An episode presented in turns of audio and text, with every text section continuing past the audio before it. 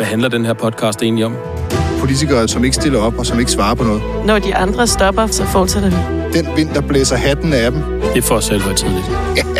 Du er ikke uden humor, for jeg var klart. Prøv at høre, det der var jeg ikke særlig begejstret for. Det er et irrelevant spørgsmål. Vi har hørt alt. Vi har set alt. De kan ikke snyde os. Du lytter til podcasten Ingen Kommentarer. Nå, hvad har vi? Stor bededag. Surprise, surprise. Søren Pind. Bare for at prøve noget nyt. Ja. Og Mette Frederiksen. Ja. Det kender ikke. Trio. Ja. Ikke? Jo. Hvor vil du gerne starte inden, Brian Markert? Jeg vil gerne starte med Stor bededag. Det er det mest nye. Ja. Ikke? Ja. Jeg har lige kommet hjem fra pressemøde i Værløse, og fordi regeringen har holdt regeringsseminar, og vi ved ikke, hvad de har lavet.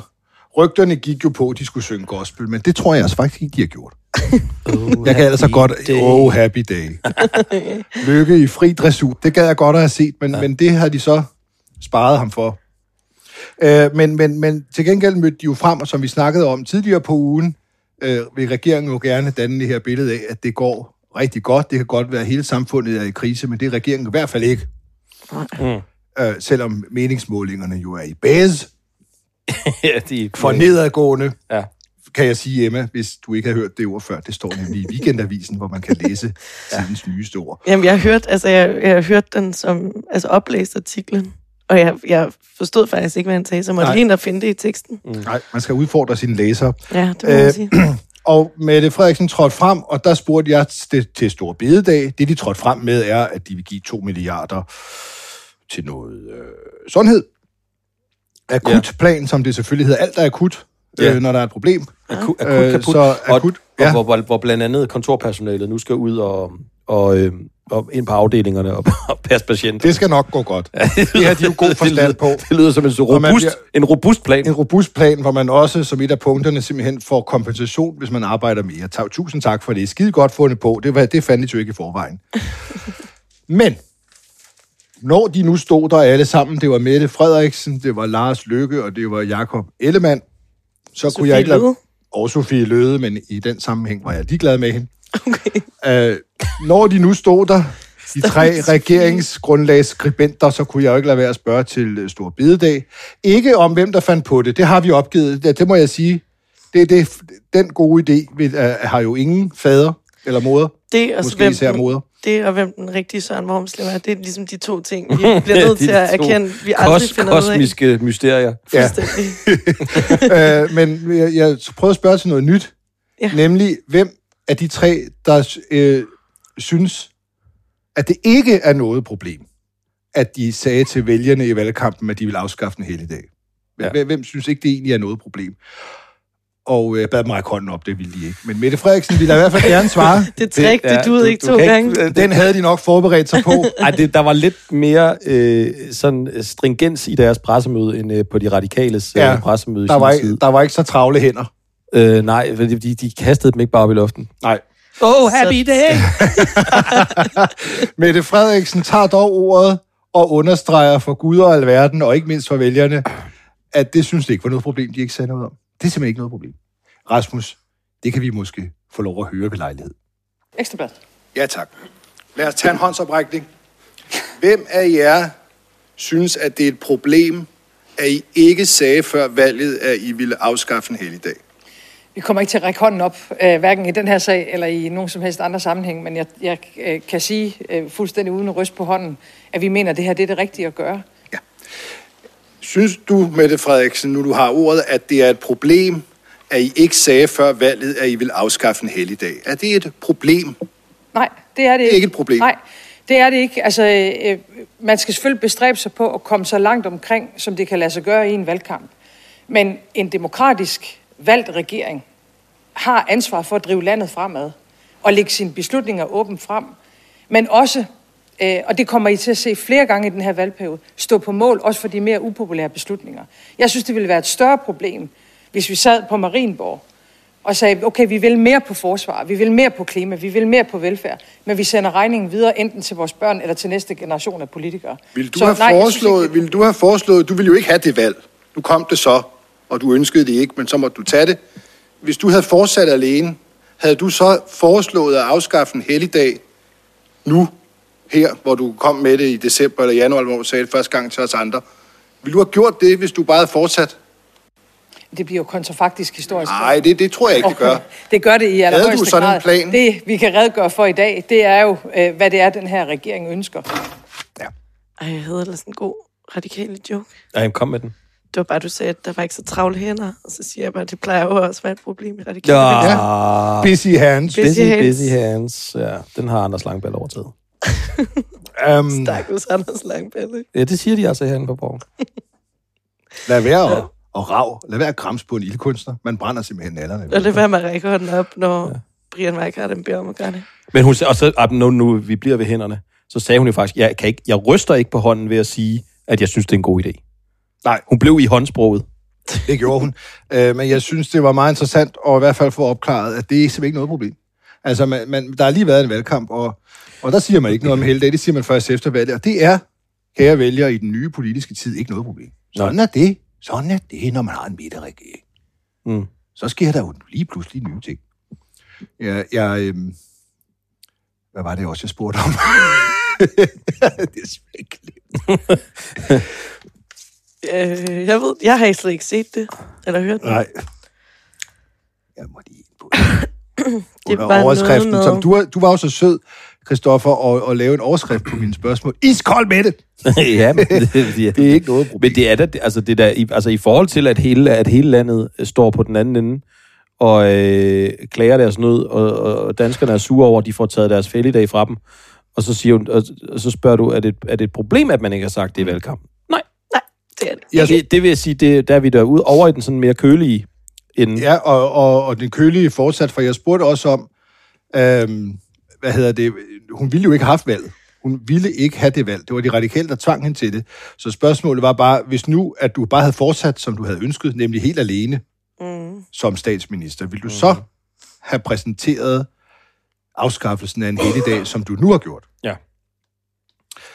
Og der må jeg indrømme, der kan jeg ikke kodetyde godt nok til at sige, hvad hun egentlig svarede på det.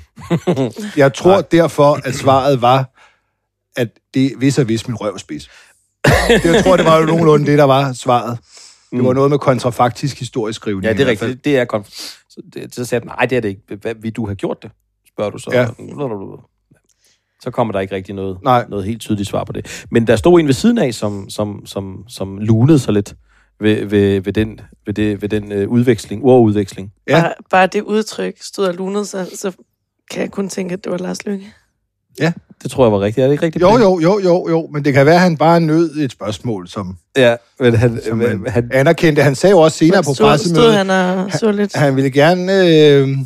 Han vil godt lige understrege en ting, ikke? Han vil godt lige understrege noget senere på pressemødet. Altså, så sagde han, jeg har i hvert fald ført valgkamp på, reformer var vigtige. Det er Lykkes små bisætninger, hvor han lige får lagt en lille smule afstand til de partier, der stod deroppe, som eventuelt ikke sagde noget som helst. Det er sjovt, Lars Løkke. Jeg er ren. Der drysser altid lidt af, ikke? Hvor man kan mærke, hvad han egentlig mener. I hans bisætninger. Ja. Så ikke noget problem, og regeringen går glad videre. Og ja, jeg spurgte ikke om, hvem der fandt på det, for jeg tænkte, det har de forberedt sig på, og derfor så gider vi ikke tæske mere rundt i det. Noget, vi til gengæld har tæsket rundt i tidligere på ugen, det er jo den meget rasende opposition, som jo er alle partier undtagen de radikale, når det gælder Stor bededag, som jo mener, at regeringen skal vente til efter valget med, at vi skal have en valgkamp mere, hvor vi kan tage stilling til Stor bededag, inden det bliver gennemført. Og det brugte de jo hele, var det onsdagen på, da lovforslaget om Stor bededag blev førstebehandlet. Og de sendte en pressemeddelelse ud. Også alle 8 partier. De havde virkelig taget Anders Foghs gode råd til regeringen med, om at man skal nok lige holde et valg, inden man vedtager det, og afholde endnu et valg. Og det havde de jo selvfølgelig alle sammen taget op, og derfor så spurgte jeg jo, jeg fik fat i SF og de konservative og Danmarksdemokraterne, vil I egentlig genindføre det efter et valg, hvis regeringen mister sit flertal? Og det blev jo til, igen efter råd fra dig, Christoffer, overskriften, vattet opposition. Fordi at de vil ikke sige, om de vil genindføre det. Nej. Du kunne få fuld hyre på Ekstra Bladet, bare for at sidde og lave rubrikker. Ja. Det føler jeg faktisk, jeg får. Altså fuld hyre, i hvert fald. Vi har ikke haft, altså jeg har det jo på min båndoptager, og der tror jeg, at lyden er for dårlig til podcasten. Men Karsten Hønge siger, at det har vi simpelthen ikke snakket om endnu. Og så spørger jeg ham, vil du gerne bruge de penge, der kommer ind? Nu bliver den jo afskaffet.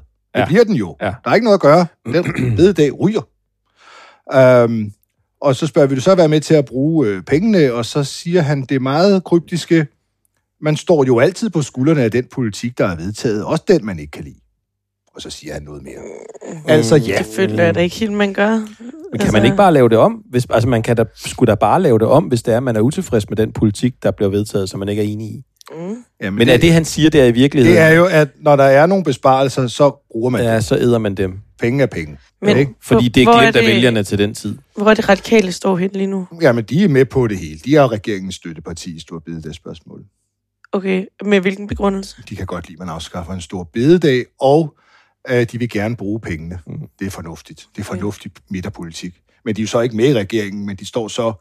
Altså, ligesom Pia Olsen Dyhr i gamle dage under Mette, bare gang 10, og så nikker til det, som regeringen, som de fravalgte at sidde i, fordi det, den politik kunne de ikke sige selv i, men de er nu helt med.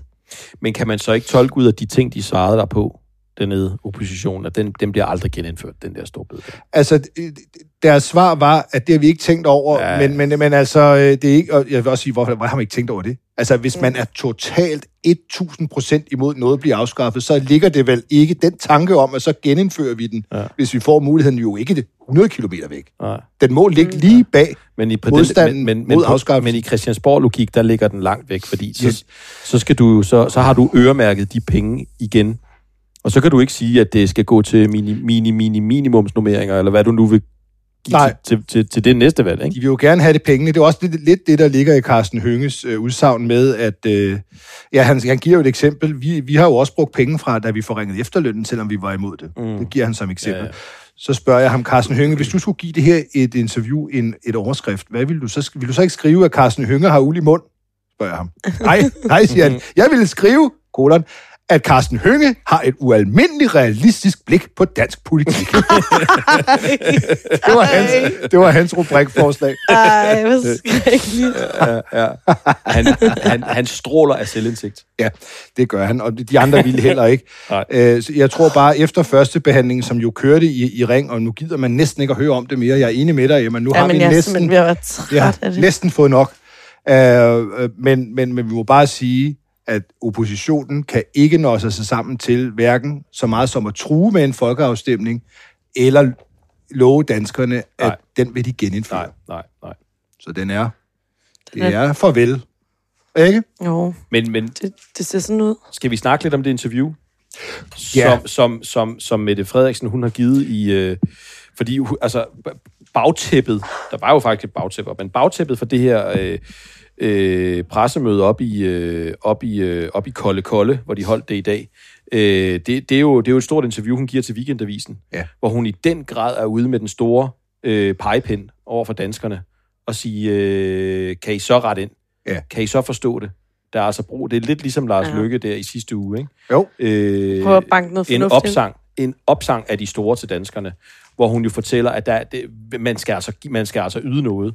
Og det er jo på forsideoverskriften på Weekendavisen, det er jo pligten kalder, og hun udråber sig jo selv som et pligtmenneske, Mette Frederiksen, og... når jeg selv skal sige det. Når jeg selv skal sige det. Hvad hedder det? Hun siger blandt andet det her med... der var hun på et tidspunkt debat om det her med, at hun siger, at det ikke altid er sjovt, det skal ikke være sjovt at gå på arbejde, ikke? Ja. Og det kan hun ikke forstå, at man har faldet så meget over. For eksempel det med, at man nok ikke kunne lægge til grund, at det altid er sjovt at gå på arbejde. Jeg blev fuld af forundring over reaktionen. Alle, der har haft et arbejde, ved da, at der er opgaver, der er mindre sjove end andre. Sådan er det også at være menneske. Vi kan ikke have det sjovt hele tiden. Det er en del af det at leve, at det giver nogle knups, og det skal man finde sin vej igennem. Vi gør vores børn og unge en bjørnetjeneste, hvis vi bilder dem ind, at livet altid er let. For livet er svært. For nogle er livet rigtig svært, og det skal vi hjælpe hinanden med at komme igennem. Herre bevares. Ja. Det er simpelthen så... Det er så surt og ja. Altså, livet er surt, det, og det skal siger, det være. Det lyder fuldstændig som Jacob Kjeldberg i Robinson. Det skal sgu være hårdt. Ja, princip, det er det. Nå, men så går hun... men seriøst, hvor er det irriterende. Ja. Sådan noget belærende noget. Altså, som om der er nogen, der allerede går rundt og fylder gaderne med beskederne om, arbejde er skide sjovt hele tiden, og det skal det være. Det er der jo ikke nogen, der siger. Nej. Hvor er det irriterende? Hun er yngre end... Det er også, fordi hun er yngre end mig. Og derfor irriterer det mig. De der belærende... ting Brian, om, hvordan det er det. Hun er landets statsminister. Det er jo ikke fordi, at hendes alder spiller ind. Om hun så var den katolske pave i Rom, så hun stadig yngre end mig. Og derfor irriterer det mig at blive doseret på den måde om, hvordan jeg skal den der protestantiske arbejdsgruppe. Brian, stop. Kan du simpelthen ikke bruge som et argument? Protestantisk kadavermoral fra Mette Frederiksen. Hvad hedder det? Så går hun jo så videre, for så forklarer hun jo, hvorfor det så er vigtigt, at vi afskaffer den her bededag og arbejder noget mere, for pligten kalder jo, ikke? Jo. Mm. Og så skal hun retfærdiggøre det, og det synes jeg er det mest interessante citat i det her interview. Det synes jeg lige, vi skal høre, hvor hun siger, jeg sidder ikke her og peger fingre ad nogen. No. Lad os lige lade den stå lidt. Ja. Men lad os kigge på Danmark i dag. Vi har nærmest fuld beskæftigelse og meget lav ledighed. Tjek. Ja. Selv langtidsledigheden er knækket. Tjek. Ja. Vores eksportindustri har en god sammensætning. Tjek. Som betyder, at det går godt selv i krisetid. Tjek. Derfor står brikkerne rigtigt på pladen. Tjek, tjek, tjek. Men selv i den situation kan vi ikke levere psykiatri, der passer ordentligt på vores børn og unge. Det er ganske enkelt ikke godt nok. Nej, men er det så danskerne, der ikke er gode nok? Præcis. Fordi, hvem er det egentlig, der ikke gør det godt nok? Ja, fordi det går tilsyneladende strålende selv i krisetid. Det er rigtigt. Jeg synes, det er synd, vi laver radio. Ja. Fordi altså, din højre hånd, da du sagde tjek... Den viftede som en fin lille musvit. Ja. Som var du et radikal politiker. Ja, men du har fuldstændig ret. Hvad siger hun der? Hun siger, jamen alle har arbejde. Mm. Det går godt med eksporten. Alle gør det godt. Brikkerne står rigtigt. Ja. Og alligevel har vi ikke penge til psykiatrien. Ja. Ja, hvem er skyld i det? Ja. Er det så de arbejdende danskere, eller er det egentlig politikerne, der ikke kan finde ud af at bruge de penge, ja. Der strømmer overviser andre prioriteringer? Altså, det er jo... Præcis. Og det er jo altid, det er jo dybest set altid det kommer ned til. Og to af de politikere, der har stået for størst og flest prioriteringer i samfundet igennem de sidste 20 år, de er med de står i toppen af den regering. De stod på pressemødet foran mig og bad danskerne om lige at forstå, at nu må I lige lægge jer endnu mere i scenen. Ja. Og hvad skal man så tro på, at når den der helligdag så er røget, så fungerer psykiatrien bare? Sådan virker det nærmest i dag. Det er som om, det er den sidste reform nogensinde, men det er det jo ikke. Alle arbejder, siger hun, det er korrekt. Mm. Der er ikke nogen langtidsledige. Mm. Næsten ikke, det er rigtigt. 144 milliarder var der i overskud i statskassen sidste år. Pengene vælter ind, og alligevel vil de tage en fridag. Kan det skyldes, at de simpelthen ikke kan finde ud af at holde hus med de bunker af penge, de får? Vi vil også lige huske, hvornår vi går på pension. Jeg skal være over 71. Ja. Vi har en af Europas længste arbejdsliv oveni. Hvad mere vil I have? Og et af de lande, der har allerlængst tid, tror jeg, sidst i livet, hvor man er syg. Ja, altså allerflest syge år. Hvad er det nu, du har nogle rigtig lorte år at se frem til? Ja, det er præcis. Men det skal jo være surt. Livet skal være surt. Det skal sgu være hårdt. Så kan jeg glæde Mette Frederiksen med, at Danmark er det land i Europa, hvor borgerne i snit har de fleste dårlige leveår. 21. Jamen, det er og det starter i snit, når man er 58. Det vil jeg bare sige til vores lyttere, nu har vi sikkert primært unge lyttere, men jeg siger, det er sådan, der i gennemsnit. Ja. Til gengæld så er det heldigt for alle vores unge lyttere, de kan få lov til at sidde og høre kloge visord fra Brian Meichhardt, der er ældre end dem alle sammen. Mette Frederiksen har i hvert fald ret i, at der er noget her, der ikke virker. Men som det pligtmenneske, hun siger, hun er, så kunne hun jo prøve at kigge ind af og se, om der er noget, de fumler rundt i. Om hun har forsømt sin pligt, det kunne man jo godt tænke, at hun har. Det er jo sikkert et surt opstød, men det var godt, vi har jo spurgt, om Mette Frederiksen vil komme herind i vores ydmyge lille kammer og give et interview. Det har vi fået nej til, men så er det jo godt, at vi har Weekendavisen. Ja, det var dejligt. Så... Skal vi ikke gå videre? Apropos folk, der ikke vil ind og snakke med os. Så tænker jeg, at vi skal videre til Søren Pind. Ja, det skal vi. Han har også sagt nej til at komme ind og snakke med os. Har han det? Han sagde tak for det venlige tilbud, men nej tak. Jeg er rystet i min grundvold. Her kigger jeg lige og troede. Okay, mit navn det er Siddiq, for navnet er Sikanda. Jeg er ligesom alle andre, når jeg går ned og handler. Folketingskandidat vokser op på pladsen, og posen kommer frem, når jeg står ved kassen. Genbruger håret tilbage, så hvad så det er? Alternativet uanset hvad der sker, fordi der valg over her, flæsk over der, men grøn omstilling sker her. Christoffer, ja. Du har altså lavet en historie om Søren Pind og hans fantastiske medieansvarsudvalg. Tag den lige fra begyndelsen for de læsere, der ikke har været på EB.dk for nylig. Ja, jamen Søren Pind og regeringens medieansvarsudvalg har jo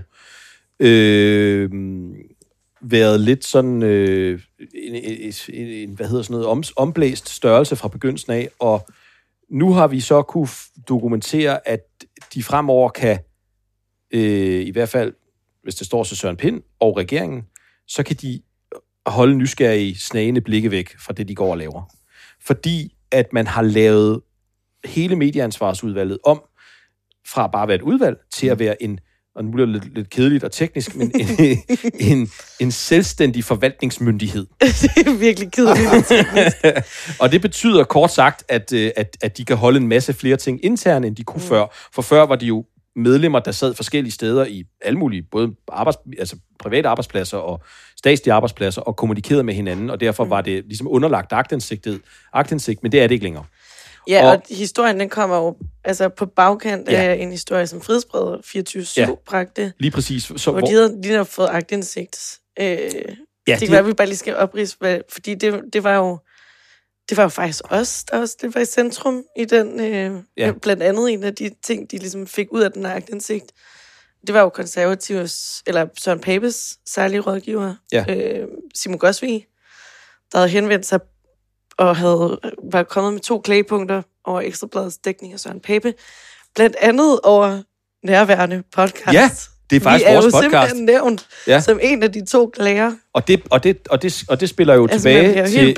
Ja, men det er faktisk... det spiller jo tilbage til en brøler, en hvad hedder det... Og nu kan vi jo så sige det igen. Dødssynd, som vi begik her i podcasten tilbage i efteråret, hvor vi jo fik nævnt, at der var en dør i Søren Papes, nu står det i hvert fald indtil videre, fuldstændig klart, knaldulovlig lejlighed i Viborg, som han havde fået af boligselskabet St. Jørgen, hvor det, som jo var et bofællesskab, men hvor den her dør, den skrev, sådan sagde vi, der var, og det var det ikke. Og det måtte vi jo så rette, og det gjorde vi efter, vi havde ligesom havde sådan frem og tilbage, og skulle finde ud af, hvor var den dør, eller var den der ikke. Det rettede vi så i podcasten.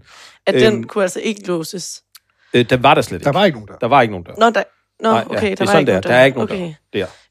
Der er en dørmåtte, men der er ikke nogen dør. Det er meget vigtigt at holde fast. Og kritikken fra Simon Gosvig, det skal vi lige have med, var jo blandt andet, at for det første kom rettelsen først lidt senere. Vi skulle også lige rent faktisk have det optaget og sådan noget, ikke? Så. Og så at alle dem, der allerede har hørt afsnittet, får ikke rettelsen med. Men nu kan vi så sige, at hermed Simon Gosvig er rettelsen bragt endnu en gang, og Rasmus, han vil gerne lige understrege, at han altså var inde og rette på en søndag, og så efterfulgte han den lille besked, han lige viste mig, på en søndag med 3 udråbstegn bagefter søndag. Men det er jo fordi, ligesom Mette Frederiksen siger, pligten kalder. Ja, det, og vi er pligtopfyldende mennesker. Vi er pligtmennesker. Nå, men det der så er... Ja, det der også kom frem i den aktindsigt. Ja, er jo, at Søren Pind, han gerne vil have det fritaget fra aktindsigt. Præcis. Og fordi det her, det bliver der jo givet aktindsigt i, og det var jo ikke meningen, at det skulle komme frem. Det tror jeg, Søren Pind, det var ikke planen. Nej. Og så siger han, og det der, hvor jeg synes, det bliver interessant, så siger han til Frihedsbrevet, at fremover vil der ikke være aktindsigt. Og det fik mig til at undre mig, fordi hvordan kan man bare lave et nyt regelsæt? Hvordan kan man bare lave en ny praksis for, at man ikke skal give aktindsigt i det, der kommer ind til det her udvalg, der handler om medier og sådan noget meget offentligt, må man sige. Ja. Og derfor spurgte jeg Kulturministeriet, og efter lidt frem og tilbage fik jeg så at vide, at det er fordi, man har lavet det om til den her selvstændige forvaltningsmyndighed, som gør, at man så fremover kan undtage en masse flere ting, blandt andet når noget, der også fremgår i aktindsigten, når en kontorchef i Justitsministeriet begynder at spekulere i, som er medlem af udvalget, eller var medlem af udvalget, nu er han spindoktor for Lars Løkke, men begynder at spekulere i, hvornår må man nævne navne på dømte. Ja. Altså, de kommer med alle mulige idéer til, hvordan man skal indskrænke pressens, den frie presses arbejds- og råderum. Og, ja. Det er jo interessant for os at følge med i som fri presse, men det vil de godt undslå sig. Eller det vil Søren Pind i hvert fald godt have sig. Ja, men der må jeg simpelthen også bare lige... Fordi det her, jo, det bliver hurtigt en medienyhed, men det er for fanden også en historie, der ikke kun er relevant for journalister. Fordi aktindsigter og regler generelt er jo fandme offentlighedens mulighed for at få indblik i nogle af de ting, som man ellers ikke kan få indblik i. Så det er jo ikke kun journalister, der kan være for smået over det. Det er jo indskrænkning af offentlighedens muligheder for at få indblik i de ting, der foregår i myndighederne. Så tog vi så også fat i, Bertil og mig i går, i et par medlemmer fra udvalget, eller nogle af medlemmerne fra udvalget. Og der begynder det så at blive interessant. Fordi det viser sig, at beslutningen om man skulle lave det her om til den her myndighed, så hvor man kunne gøre det mere lukket, har været oppe på et af møderne. Skulle man gøre det? Og de har faktisk kun holdt et møde. Der var det op. Og det blev foreslået af den her kontorchef fra Justitsministeriet, fordi han har jo politisk tæft. Så han har jo forstået, at det er måske en meget god måde. Og det viser sig jo også, det er jo noget, man tidligere, for eksempel Sofus Garfield, som var departementschef i Økonomi- og Embedsministeriet tilbage i 2018, foreslog det også på en lækket optagelse dengang til sine egne embedsmænd. Det her, det er en måde, man kan undslå sig aktindsigt på. Det kan man jo overveje. Det kom frem mindre skandale og de her lækkede optagelser. Ombudsmanden har kritiseret det som et krumspring for at undslå sig aktindsigt. Og alligevel blev det foreslået på det her medieudvalg. Men medlemmerne sagde, i hvert fald dem vi har talt med, det vil de ikke. Og der var faktisk en forståelse af, ifølge Mads Brandstrup for eksempel, som er direktør i Danske Medier, tror jeg han er, at det var der en forståelse af, at det skulle man ikke. Og alligevel har regeringen gjort det. Og når de så spørger efterfølgende, hvad skete der egentlig med det her? Så var der udskrevet valg. Ja. Og derfor får de en besked tilbage fra sekretariatet. Vi kan ikke svare på spørgsmålene, fordi at der er ikke en sekretariatsbistand lige nu. Og så har de besluttet det her. Og nu er den her beslutning så truffet, og Søren Pind vil ikke kommentere på, hvorfor. Nej, eller hvordan. Det vil han men det er jo snyd. Det er jo simpelthen snyd. Det hedder medieansvarsudvalget. Men udvalget tryller de så om til en myndighed. Forvaltningsmyndighed. Ja. Så kan de jo kalde den det. Medieansvarsforvaltningsmyndighed. Der er fundet på mere åndsvage navne, men det kunne de jo gøre. Den selvstændige medieansvarsmyndighed. Ja. Ja. Men det er jo... Altså, det er jo snyd. Ja, det er et krumspring. Tænk at have et medieansvarsudvalg, som vil lukke af for aktindsigt, og når formanden sovsekandefossilet Søren Pind, så bliver spurgt til, hvad har du gang i, menneske? Så har han ingen kommentarer. Af princip. Ja. Af princip bliver han ikke kommet til. Nej, men det er et krumspring, som han er rigtig glad for. Det medieudvalg er i trygge hænder. Det må man bare sige, set fra Mette Frederiksens bord. Sovsekandefossilet krumspring. Victor Orbans. Det kører simpelthen. Han lavede jo en afstemning, fordi han jo er... det er en dejlig detalje. Som moden, som han er, så var han jo på Twitter, Søren Pind, nu jeg jo... Og hvis man har bare gået lidt i skole, og er blevet sat til, og har haft en eller anden form for statistik eller kvantitativ metode, så ved man godt, at man skal prøve at fraskrælle alle lavede vendinger, for ligesom ikke at lyde ledende i sit spørgsmål. Eller hvis man og det kan man lige have i en mente, når man så hører, at det her altså en mand, der jo for fanden har været minister. Ja, eller hvis man bare er over 15 år, så kan man også godt lide det. Jeg er jo blokeret fra ham, så jeg har fået det tilsendt af en. Han stiller spørgsmålet til Twitter-brugerne i forbindelse med denne her sagsoprulning. Citat. Skal folk, der føler sig dårligt behandlet på sociale eller i almindelige medier, kunne henvende sig til medieansvarsudvalget med forslag om ændring af retstilstanden uden risiko for at blive udstillet? Eller skal der være mulighed for at udstille de pågældende i offentligheden? Hvad går I ind for? Udstilling eller privatlivets fred? Følger han op med det sidste? Ja, privatlivets fred er de to muligheder. Altså udstilling eller privatlivets fred? Privatlivets fred er jo så... Det er de to ting, du kan vælge med. Altså, undtagelse af aktindsigt og ingen kommentarer. Det er privatlivets fred. Og så aktindsigt, det hedder så udstilling af mennesker. Det lyder jo som, når regeringen kommer med forslag til, hvordan der, der skal være folkeafstemning. Går du ind for fred og sikkerhed i Europa? Eller hvad? Det er faktisk rigtigt. Den er strikket sammen på cirka samme måde, bare selvfølgelig dummere. Hvad blev resultatet så, den der? Jeg er jo blokeret, men jeg har hørt, at han tog afstemningen ned igen efter kort tid. Nå. Ja. Da han så på en eller anden måde må have, du ved, set på det igen med friske, drolige øjne, har han måske set på, at det var alligevel ikke noget. Det her, det kommer han jo også til. Lige nu vil han jo bare synes, at vi var lige præcis eksemplet på problemet. Når du kalder ham et sovsekættefossiler indtider til, at der var fuld. Jeg tror, han synes, at vi er et problem i forvejen, fordi jeg tror... Undskyld, Søren. Lad være med at tage os op i dit udvalg. Undskyld til myndighed. Han har allerede sagt offentligt, at han mener, at pressen er til fare for demokratiet. Ja. Og at vi ikke har sans for almenvældets vel. Ja. Så jeg tror, vi allerede er bagud på point, alene når vi møder ind på arbejde. Jeg tror, det er ligegyldigt, hvad fanden vi laver, når vi er på arbejde. Han er bare imod. Fordi pressen udstiller mennesker.